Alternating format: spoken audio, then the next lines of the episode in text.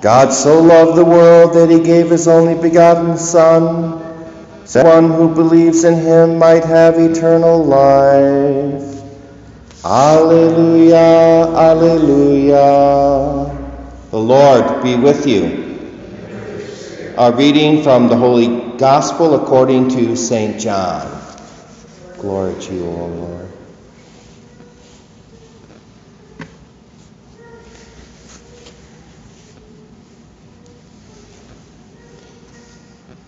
God so loved the world that he gave his only begotten Son, so that everyone who believes in him might not perish, but might have eternal life.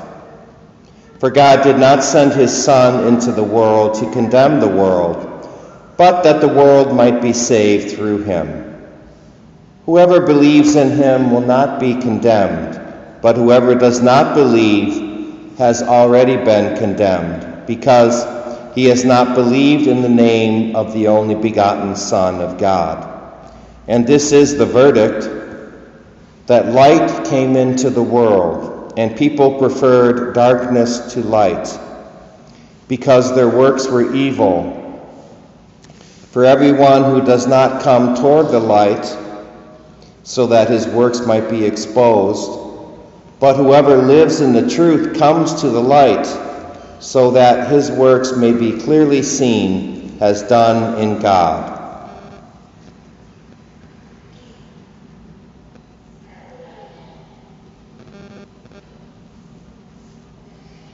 My dear friends, the good news, the gospel of the Lord. Praise to you, Lord Jesus Christ. May the words of the Holy Gospel blot out our sins.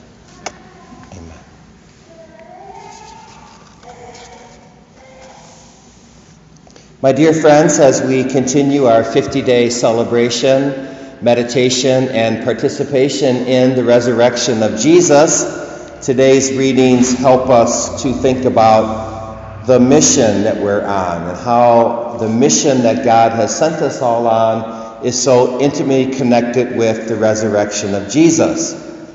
Remember, if, there, if Jesus had not risen from the dead, that you, you and I would not be here today nor would this church even be here. If Jesus was had ended at the crucifixion, there would not be any Christian religion. And then because Jesus rose from the dead, he then at before he ascended into heaven, he then gave all of his apostles and all of us the great commission when he sent us all out on the mission. And then so since he resurrected and ascended, he then was able to send out the Holy Spirit into the world at Pentecost, and it's the Holy Spirit who equips us for our mission in the world. So we're not doing God's work by our own power, but by the power of the Holy Spirit in our life, who supplies the gifts and the virtues and the fruits of the Holy Spirit and all the things we need to do what God has uh, commanded us to do and, and gave us to do on our mission. So in our first reading today, we see that, you know, the the, uh, the high priest and the people who are against Jesus at the time, you know, are locking up Peter. They try to stop the mission. They put them in jail. And that the angels come and rescue them and put them back out on the task of preaching. And we see today in the gospel, really, probably one of the most famous parts of the scripture there is. You, you should all know this address here, John 3.16. You see that football games, people holding up sign. Because this is the message of salvation right here. Uh, let's just meditate on that for a little bit because it's pertinent to our mission. Uh, God so loved the world that he gave his only begotten Son. So God does not hate the world. God so loved the world that he gave his only begotten Son to give his life so that we could be in relationship with the Father.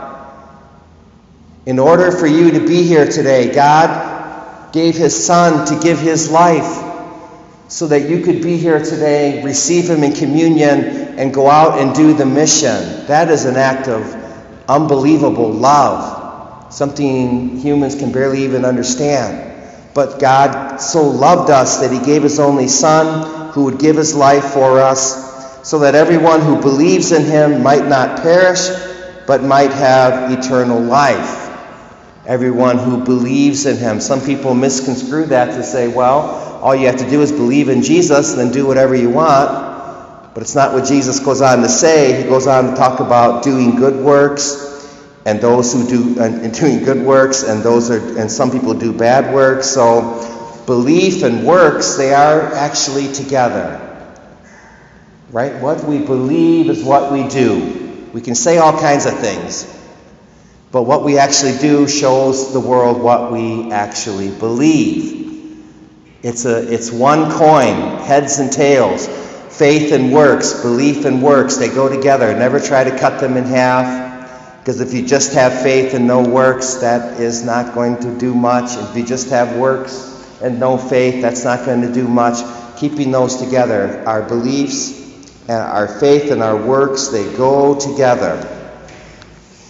And Jesus talks about, you know, our good works being a light in this world and our evil works being darkness. And some people prefer to stay in the darkness even though Jesus came as light, has a light shining into the world.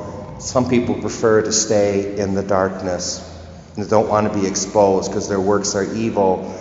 But the followers of Jesus who believe in him bring light into this world through their good works. The last thing he mentions here is you know, that they might have eternal life. And it reminds us of what we're working towards, what the mission is about. So, you know, no soul, no soul left behind. We want everyone to go to heaven. We want to work really hard so no one misses this. No one doesn't, under, doesn't understand how much God loves them, how much Jesus loves them, that He died for them so they could be with Him. So, eternal life, that's the goal of our mission. And we, we work, we go through anything for that as our ancestors did, went through anything so that people would know this truth.